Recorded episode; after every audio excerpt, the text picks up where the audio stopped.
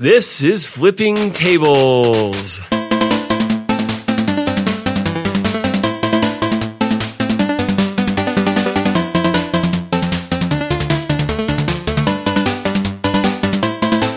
Welcome to Flipping Tables, a podcast about technology, gaming, and culture. I'm one of your hosts, Mike Edwards. I'm the other host, David Lyons. And when I just said and culture, I thought I said and Coulter. And No. that's not one of the things this show is about. This is firmly not about Ann Coulter. Uh, it's good to be back. It's only been a week, not any longer than any other gap, but it's good to be back. A lot happened in the past week, and a little follow up first. Yeah, Um, that's the way more important. part. friend of the show who goes by the handle Echolocks, um, Matt Duncan, who's been on a couple of shows um, and was our correspondent at Gamescom a couple episodes back.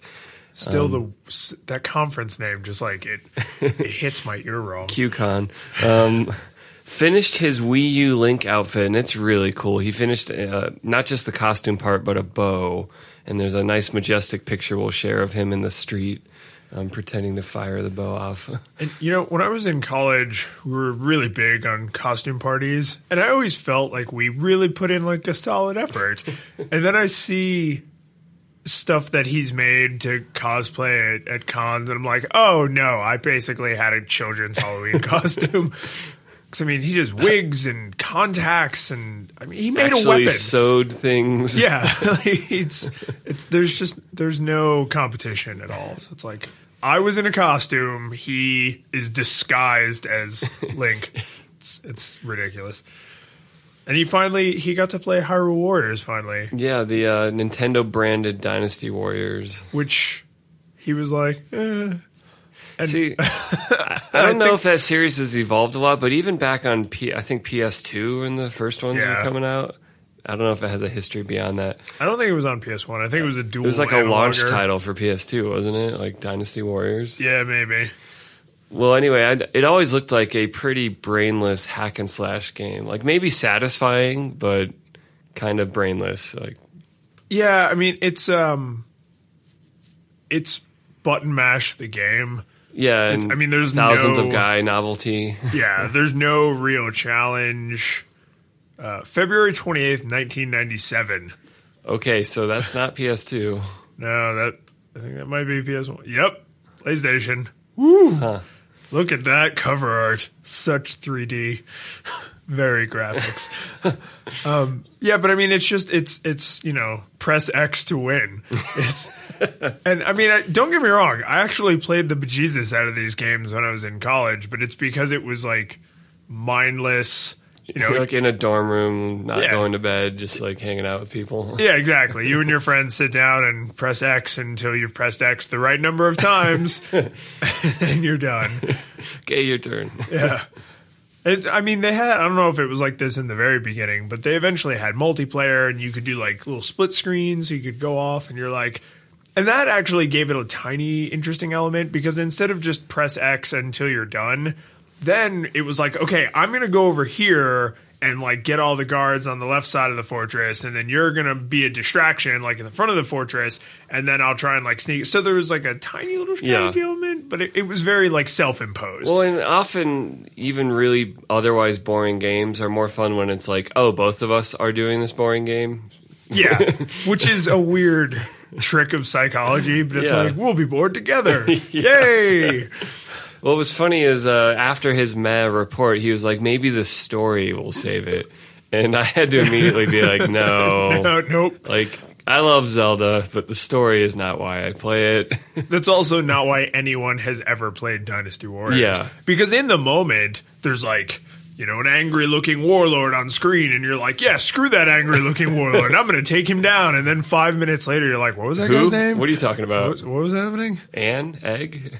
Ann Coulter? What are you doing here? yeah, so it was, it's very like, eh. it's I wouldn't, but there's nothing wrong with it. It's like it's a it's a transient experience. Like you have fun while you're doing it, and if you don't, you stop, and you're not any worse for the wear. Like it's like a carnival game. Like eh, time passed. All right, I think that's it for follow up. So, are we going to do this? Are we going to acknowledge? These, Yes, the thing briefly. Okay. But just okay. So bigger phone Yeah. and a really. St- I think the watch is ugly, and I think the interface is stupid. I, I haven't used it obviously, but like that's my initial reaction. Yeah, I'm a, I'm less down on the look of it or any of that. I'm more just I'm not quite feeling the the future out of the product category. I mean, I I'm not saying it's not going to sell like crazy. I'm not saying it's because it will. that smartwatches in general are I think they're going to take off, but I think um, I don't feel like I've seen the the thing that's like yes. That's why I'm going to have something on my wrist and I'm going to spend $300 for it Right. from any company. I've seen stuff that's like, oh, that's kind of cool." And since I'm a gadget nerd, I want to play with all this stuff. But I haven't seen the the thing that makes regular people like, "Yep, Yeah. No. I I'm- will spend four hundred dollars." yeah. I'm I'm with you completely because it's it's like there's a glimmer of a good idea here. You just you Apple, you Motorola, you everybody in this category, like you haven't nailed it yet. Mm-hmm. You're on the right track though. Please, people with disposable income, Yeah. buy these products, inspire them to keep going. But it's just like, eh.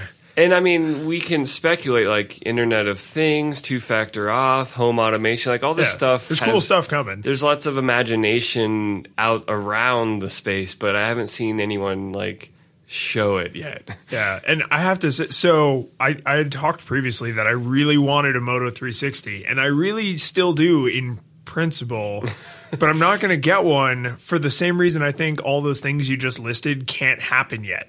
Battery life. Yeah. Because if you are using your watch's two factor auth to like log into your desktop and you sit down at your computer and you're like, crap, my watch is dead. Like that's you can't do Yeah. that. You can't have a key that runs out of battery power at like random intervals. You can't control everything in your home if it's like, oh, I'll just unlock my front door and oh, my key is out of battery. I guess Yeah. I'm locked out for the night. so, and then if you have to have all these like fail safe backups, then you haven't really increased your convenience. Yeah. So I was all I was super stoked for the 360. It didn't help that I shattered my phone and had to spend money buying a new phone, but the early reports are that the battery life is not great. I think the point of contrast we were chatting about yesterday is when the iPhone got announced or some of the other first touchscreen devices even though they had limitations like the interfaces were laggy there was no, there were no app stores there the iPhone didn't even have 3G or cut and copy and paste or Nope. any of this you still when you saw it you were like that's the future Yep. I want it Yep. and like maybe I won't spend $600 on contract for it but after the price comes down yes I know I'm getting one of those Yeah. and And in their defense, when the iPad came out, I was one of the people who was like, "It's a big phone. That's dumb." And then I used a tablet, and I was like, "Oh no, okay, I, all right." well that's the, But the tone my- of voice where people go oh it's a big phone Yeah. Oh, neat. Yeah. but to be fair, at the time, phones were three and a half inches, and now that I have like a five inch phone. I like I there are certain things like I'm I'm reading uh, a Kindle book right now. I don't have a dedicated Kindle, but I have a Nexus 7 and I would rather read on that than on my phone or my Yeah. computer. So it's good for that, but, But if I, you had a Galaxy Note, it'd be blurring the line. You'd be like, yes. which am I going to read on? I would probably slightly smaller than paperback or slightly bigger than paperback. Yeah, if I had a Galaxy Note, I would probably not have a tablet because, or I would just never, ever, ever reach for Mm-hmm. it except for like maybe a game. And I do have to say props to Samsung for being the, this guinea pig of the industry that's like willing to just go try the weirdest shit in the market. Yeah, yeah. The the bent screen on their latest Yeah. phone. Like I kind of feel like mocking that at the same time. I'm like, keep trying shit. Yeah, no. It's, keep throwing paint on the wall. well, I mean, this is. I don't want to. It's certainly not like philanthropy or charity, but they're basically like we have an absurd amount of money because we have this incredibly diversified revenue stream, so we can take a chance that our next phone doesn't sell. Like Apple, for all their money, can't do that because mm-hmm. what they're really selling is the image of Apple. They can't take a chance on something truly stupid. I mean, they just can't. they have to do it internally and hope they know. It's Yeah, stupid. before it gets out. Yeah, whereas Samsung can be like, "Oh, you don't like that phone? We have a hundred others to choose from." pick the one that suits you, and it's been working pretty well for them. So like we kind of need both. We need tastemakers. So now NFC is acceptable because Apple said it is. Thank you, Tim. But we also need people who are like experimenters and tinkerers. And unfortunately, both of those things require a huge amount of clout and money. Yeah. So, yeah. The. NFC thing's interesting because um, not technologically, it's been around forever and it's it's been on nothing special. but the I think this is something where even like even comparing Apple Pay and Google Wallet, like they're doing very similar things. Google doesn't store your credit card; it's like a hash of it. Right. There's like single-use tokens that get dispensed when you pay for something. So even if someone intercepted that number, they couldn't use it again. So all those things are like at parity, and I think where this is where Google's diversified phone market actually hurts is they can't get it in every single phone Right. just by saying, "Yup, we are a platform of this now." And so then it's left to like carriers that fight much smaller. It's like HTC isn't as big as Apple or even Samsung to be like, "We want NFC payments." And AT&T and Verizon are like, "We won't sell your phone." Yep.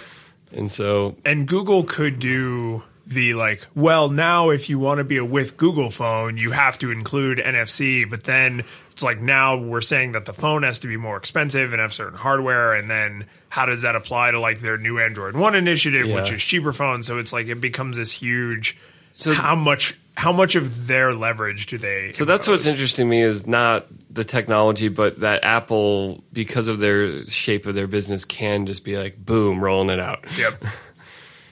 yeah. So now all all I mean they can't go back because it's hardware based. Yeah. So they they can't add it to the earlier iPhones, but Right, of course. a lot of their people will upgrade. Yeah. And and more the market will respond as though more people have it than actually have it just to be like look we we could take apple pay and it's like cool that means you can also take google wallet Yeah, it'll benefit. Google if, if Apple can get everyone to change. um, Yeah, it's a really weird, like the, the Sam. I'm not saying which one's which, but Samsung and Apple almost have this like God and the devil, like you can't have good without evil, so they have to this like constant eternal struggle, and then we. Some of us like get caught in the crossfire and totally screwed, and sometimes we benefit. Well, I just I was reading about it because like there's all this debate of like some of the phone manufacturers are like we'll put a secure enclave on the phone. Like there'll be this dedicated chip that hmm. encrypts this stuff. But then the carriers are like no we want it on the sim card. Yeah, which I didn't realize that a lot of SIM cards are like NFC enabled SIM cards. And so and this apparently became this unwinnable battle of people not willing to give in. And so that's why like Do you know why the carriers want it on this? because they want to f- negotiate with banks and get a cut of Oh, because being part of the value chain or being I see. or trying to argue that they're part of the value chain of making payments more secure. Right. Whereas in reality, it would probably be way more secure for it to just be on the phone, hardware encryption. I think that's what Tim Cook was mocking on stage when he said, like, everyone else is trying to set up their business model. Ah. we just want to make this easier for people to pay. Yeah. through our business model. yeah. so that, without at risk of repeating myself, that's that's about all I have to say about Yeah. the Apple event. Although there was one other thing that happened. Yeah, might as well might as well deal with it now. Yeah, I feel like this is the right time. So apparently, a lot of young people don't know who U2 is, which I kind of envy them for because I'm not really a huge fan of U2's music. And turns out a lot of people are not fans of their music because what did Apple do at the end of their event? They shoved the new U2 album onto. I guess the account of anyone who has They an iTunes added it to your list of purchased albums, and then what got a lot of people confused is a lot of people have the setting where music you've purchased gets automatically downloaded, Right. And so people, rightfully perceiving, felt like the album was put in their face, and not not just like, hey, if you want this, take it. It was more like this is now part of your library. You now like U2 And I think on this side of the fence, I, I'm hope Apple and U2 are both like, yeah, that was a really bad idea. This has backfired. Well, I just love that people are calling it the uh, U2 hack, like as if U2 like kicked in their iTunes door and was like shoving their iTunes music down their throats. Yeah, so if- for me, it's a mix of like people willing to complain about anything, including free stuff they don't have to use. Yeah. At the same time, Apple and U2 deserving mockery for the embarrassing PR disaster this has become. Yeah, especially because I think probably half of the staff, like the higher C level people at Apple, have at one time or another said on record, like, to bash Google, like, we don't make a living off of your personal data. Your you buy the device and then your device is your device right up until we strike a hundred million dollar deal with U2, and then it's it's kind of our device. and they've they've actually had stuff like this happen before. Um, God, it feels like forever ago now, but you remember when there was the everyone was freaking out because they were like, "Oh my God, Apple can remotely wipe people's devices." Like, yeah, of course they can. I'm not saying they should have that power, but like, you're surprised? Like, Yeah. I don't think there's anyone in the phone business that can't do that. no. And I mean, it's like, what do you mean the alarm company knows how to do? Hey, there's that stupid U2 album in my purchased songs. It's easy to find since I don't have any purchased music because I don't buy crap through iTunes. So, just in case the listener isn't paying attention to the U2 fiasco, Apple basically felt the PR disaster rising high enough that they published a button to remove the album. Th- And just like how much of a like that is a retreat. Yeah, Like, no, that's a full on like, and the the fake Jony Ive Twitter account said something like, uh, "We reinvented removing music you didn't buy from your phone." I was like, "Yep," Yeah. and uh, then the, a lot of people were like, "Here's the the tool Apple released to mitigate the U2 hack." And just, like when I first saw that, like I, it honestly, the joke went over my head, and then like I pressed on the link, and it took me to you know the Apple page to remove Yeah. it, and I was like, oh, I get it. Oh, uh, that's funny. yeah. At the same time, uh, I mean, I feel like as a marketing move, this deserves all the criticism that is being leveled on it. But there's this whole other set of, I don't know, like U2 haters that I, I are kind of bothering me. Like I, I read this New Yorker review that was just, I don't know, it just seemed really mean spirited, and they were just reviewing the album. well, yeah, a lot of people were like, oh, U2 has obviously lost their edge, and this is the only way they can get anyone to listen to their music. Yeah, and this one did like a blow by blow like review of the song, and I'm not like a big, I don't care for U2's music that much, so I'm not, I don't know. It just seems like some people just get off on like hating U2, and maybe Yeah. it's Bono and his sunglasses, or the fact that someone calls themselves the Edge in the band. Like, I get it; they're kind of a magnet for attention, and that makes people love you and hate you. Yeah, but, but that's also why they're all filthy rich millionaires who've been making music for like decades. Yeah. So, you know, they're they're doing something that somebody likes. yeah. But, But in it- summary, this is really mostly just a PR embarrassment and not anything else. Oh yeah, that's all it is. But it, it's it's it. I think it's an interesting opportunity to examine. I know iTunes as a software is like a giant catastrophe, but just imagine if at the end of the announcement, Tim Cook had just said, you know, the next time you open iTunes, you'll be presented with an option to download this new U2 album completely free. And then when you logged into iTunes, there was like a download now for free button and a, you know, don't remind me again button. Yeah. Then everyone would have just been like, oh, I, okay. Because then it's like, it's a gift that They would. I feel like they would have avoided all of this. Yeah, a hundred percent. Because then it's it's like it's opt in, not opt out. Yeah. And as we know, generally people hate opt out. This is a very high profile failure of opt out. Yeah.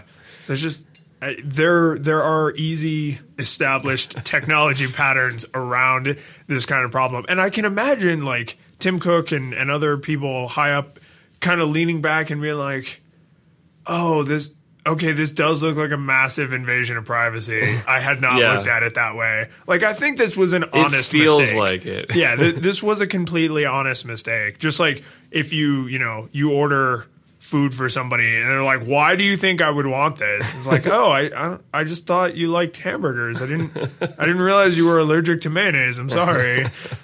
So yeah, it's it's a funny mistake, but I think it was an honest mistake. But this is the the last question for this is is it still not worse than ping?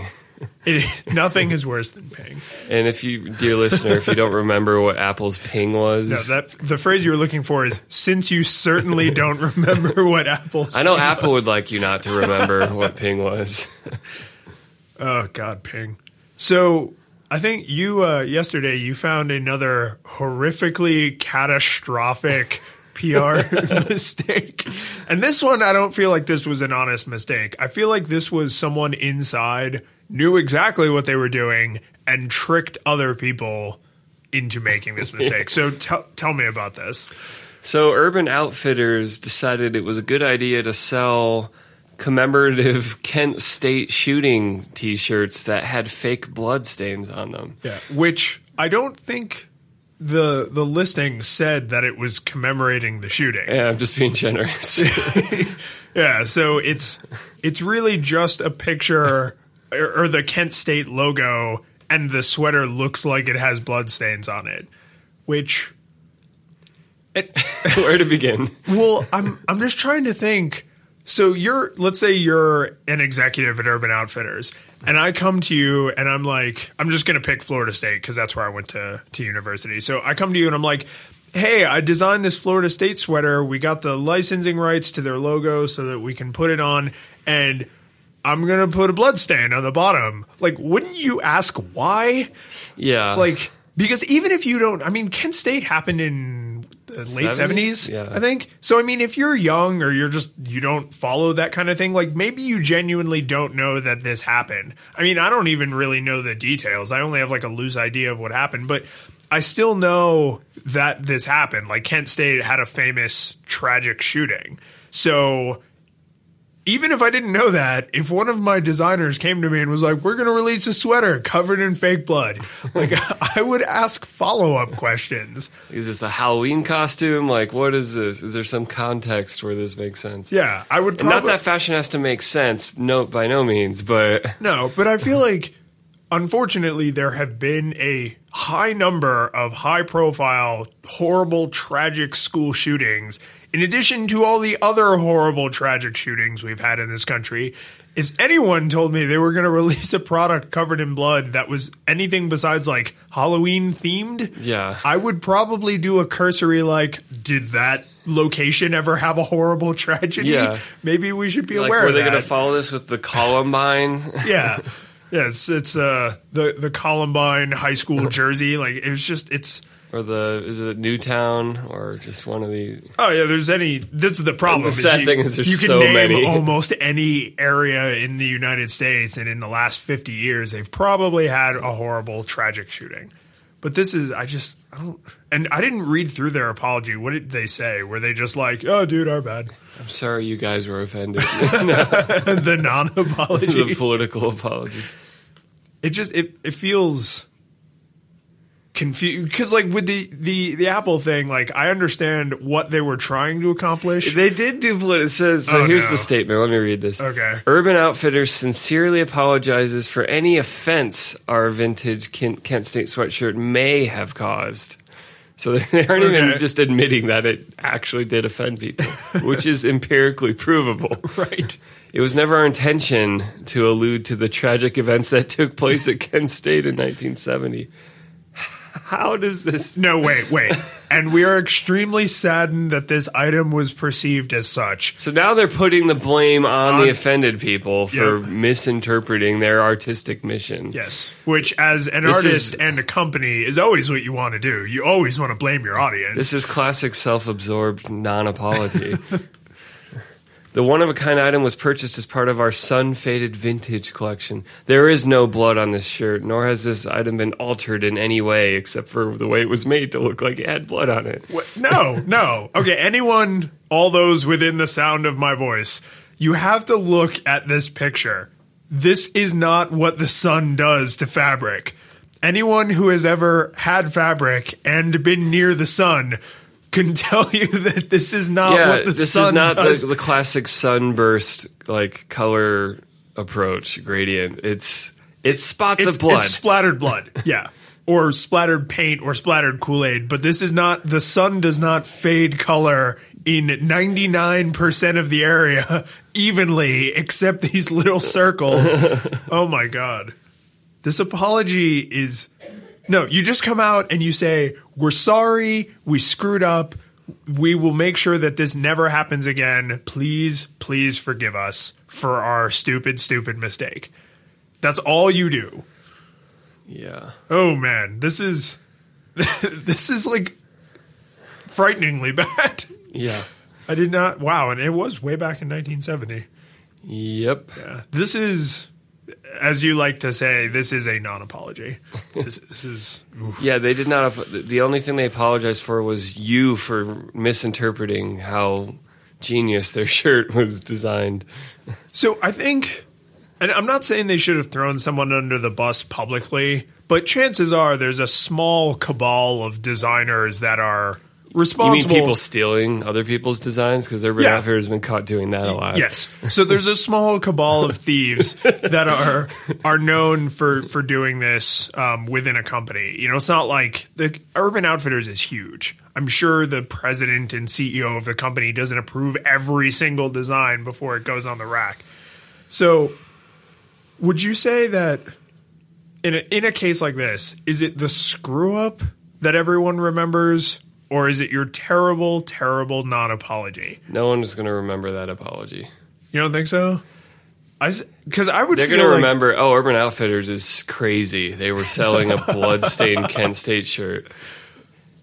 Do you think that the mistake is more cemented by a bad apology? Because I, I feel like the bad apology is like, oh, so you gave me a shit cake and then you put shit frosting on it with your terrible apology. Like the shit cake wasn't enough. I mean, I, I do think obviously Shia LaBeouf got into trouble with his apology, so it can make things worse. This is other than just not really being an apology. It's pretty bland. I don't see it Yeah. cementing this, but Yeah, it's not like they said like big deal. So some students got shot like that. Yeah. that would have been pretty bad. But you can always make things worse. yeah, I know. I feel like it's speaking of shootings, really. bullet journals. Oh, there you go. That, oh my god, that segue was so tactfully navigated. I apologize for your feeling offended by it.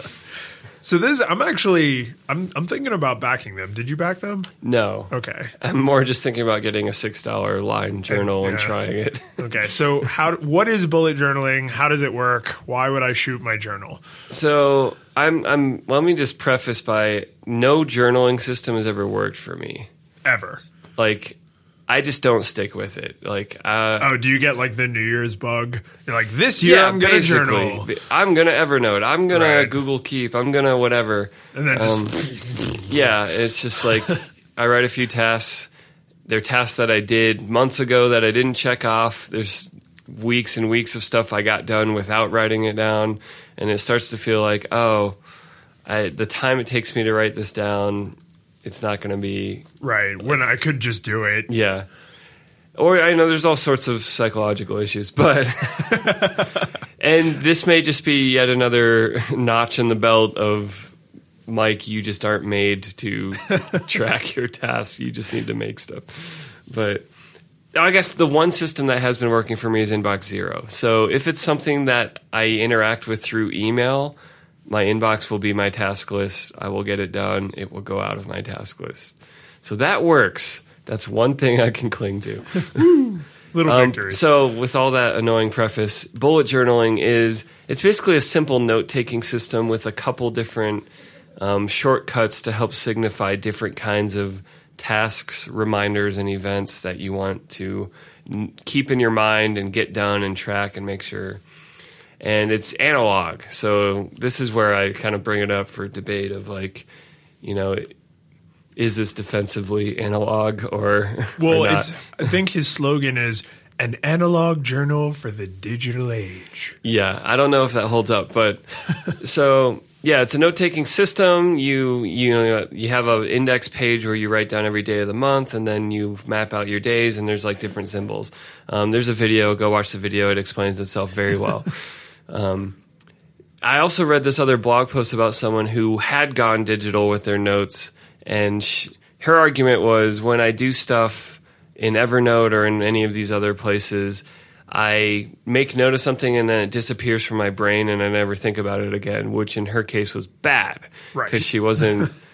You know, wasn't paying attention to what was going on in her life. You're Yeah, she's this- doing like a brain dump, but then she's never sorting and acting. and so this is sort of back to our little f- tables we flipped about penmanship of like it seems like kind of bullet journaling's claim to fame is that it makes you sit down and write it so Right. you remember it you you have a mental map of the information you're tracking and you have a literal map because it's down in the journal and that helps you.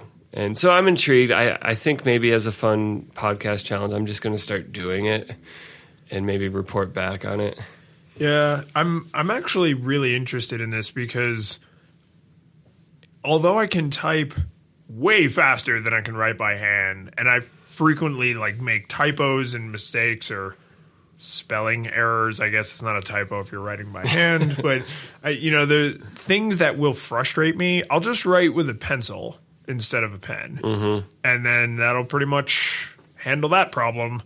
So I'm I'm actually I'm considering backing them just because I want to try this, and there's a few things that you get in the the journal designed for bulleting that you could do in a journal that you just buy for six dollars yourself, but then you have to do it. Yeah. It's like if I just use this one, then it's It already has an index page. it has an index page. It has page numbers because I looked, and it's actually really hard to find a blank journal that has page numbers. Yeah. Um, and the company that he, aligned. journal. Yeah. yeah, well, the dotted. Yeah. The company he's partnering with, um, whatever, um, whoever, but he, he partnered with some company to produce these gifts for backers.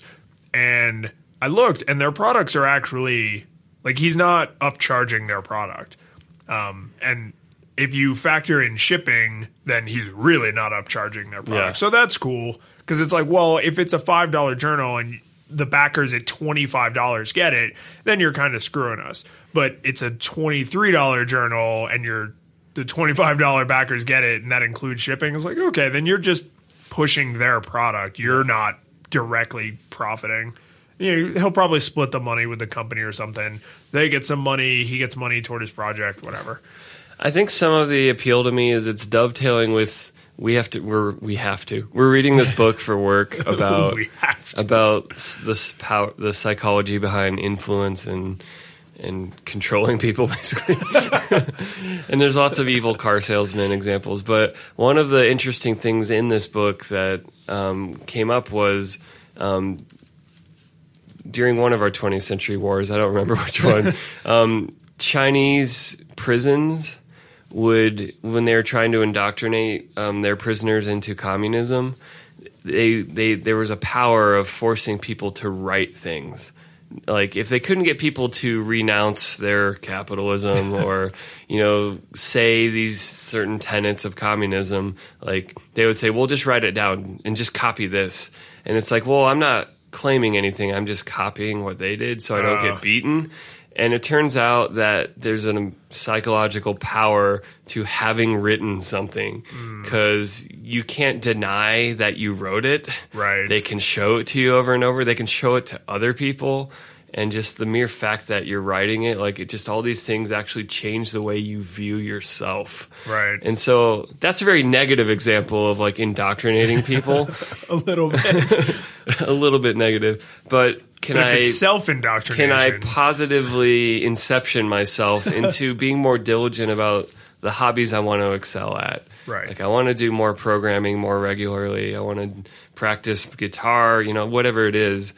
And by tracking and writing it, maybe I don't know.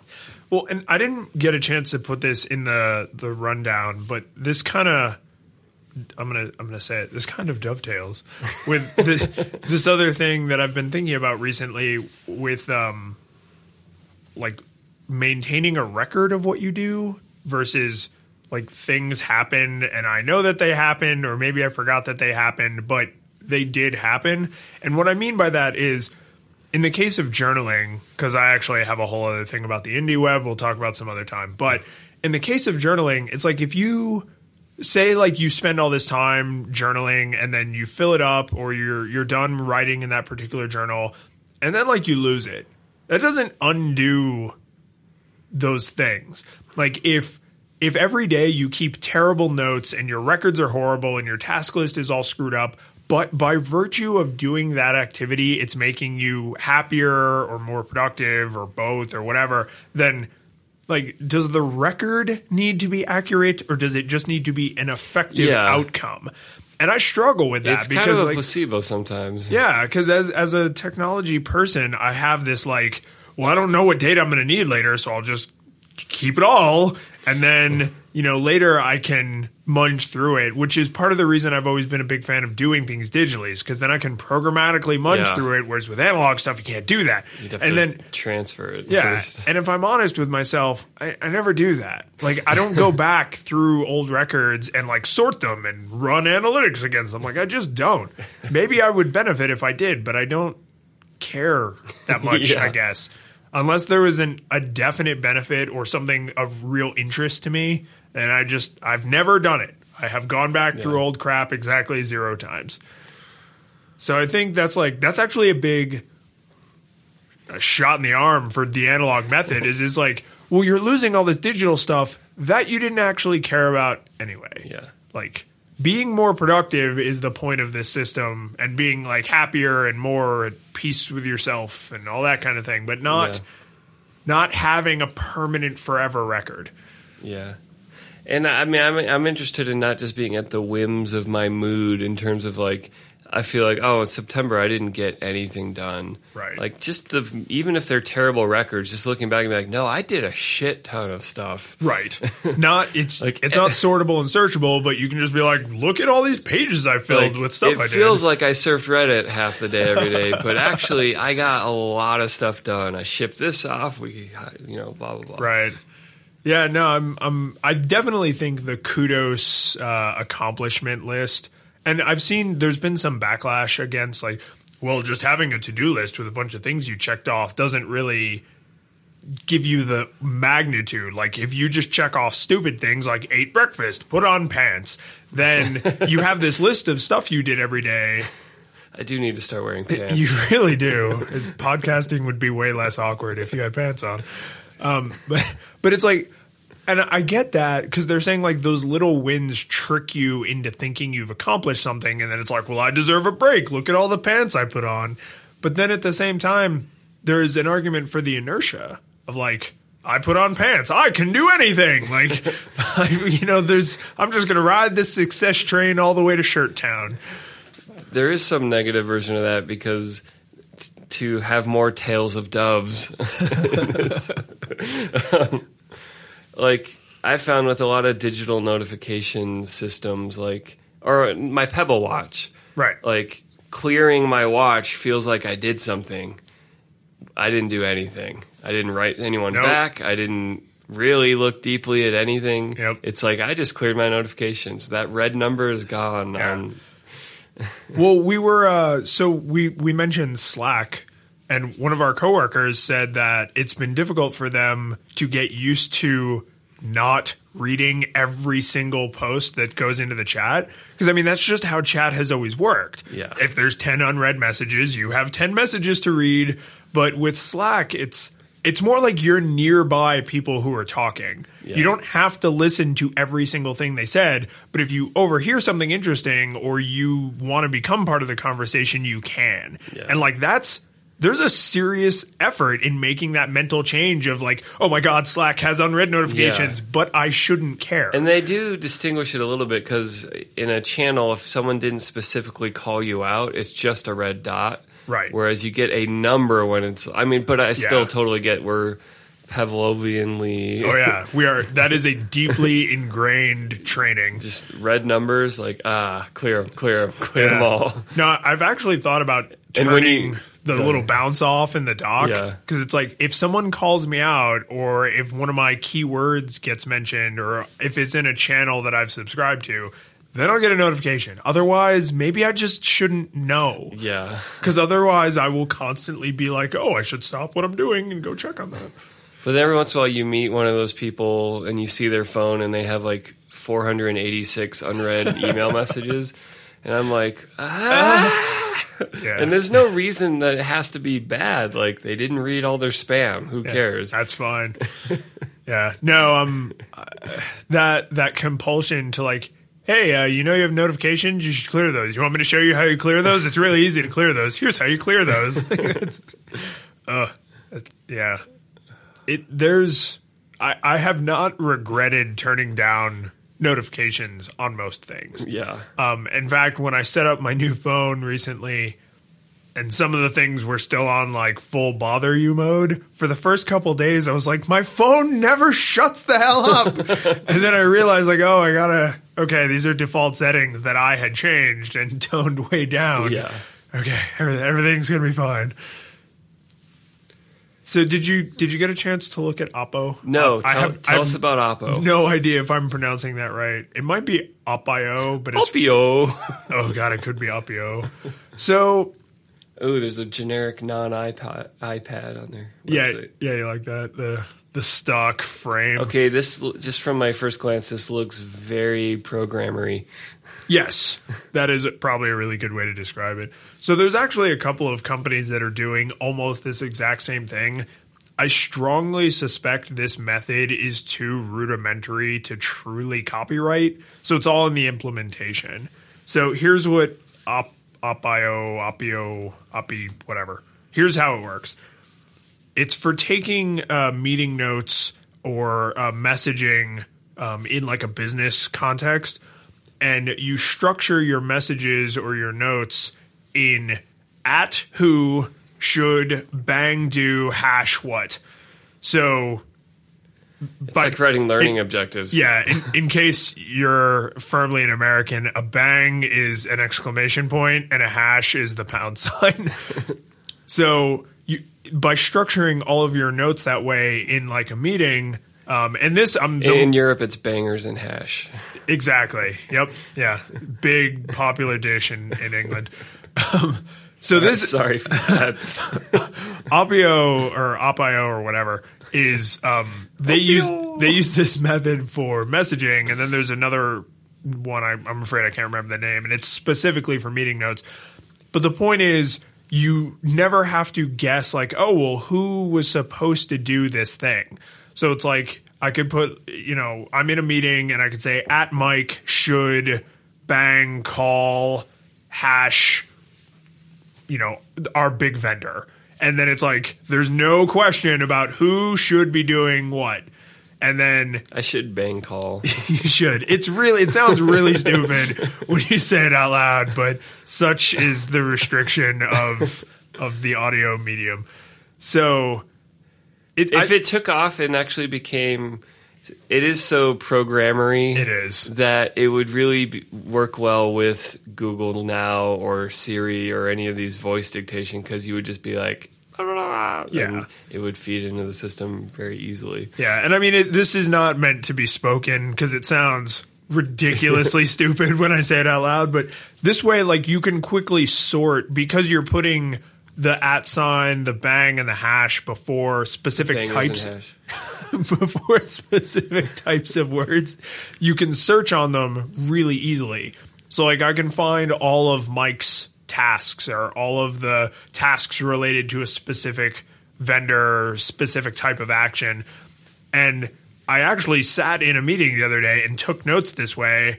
And at the end, I was like, oh, I have this really concise list of what I need to do and what this other person said they were going to do. Yeah. So I was able to follow up with that other person after and be like, you said you were going to do A, B, and C. Did you do it?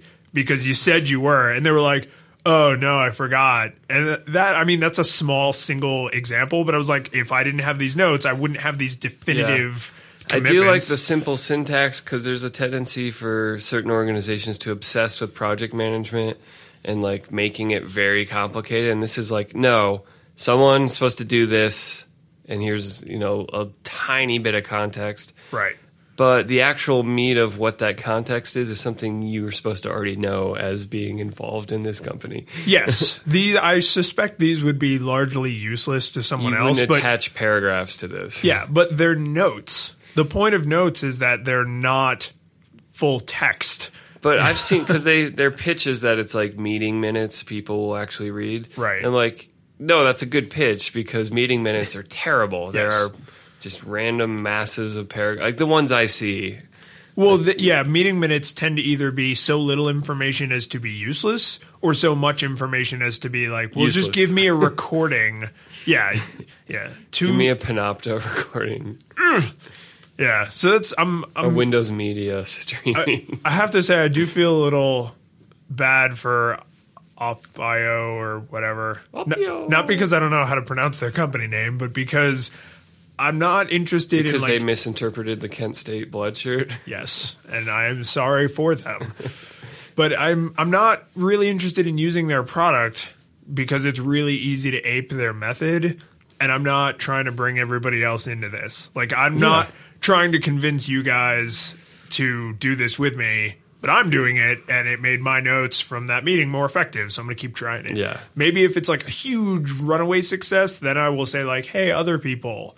And then maybe that will drive me to a specific piece of software. But right now, like if it doesn't get any better than this, I that's fine. Like Yeah. I consider this a win. My notes were accurate. I got things done that day. I win. win, win, win. Yeah. So I think we actually um, did. We just crash hardcore into the end of the rundown, Yeah, we like did. very unceremoniously. I mean, we and we're almost at like a perfect, like little block of time.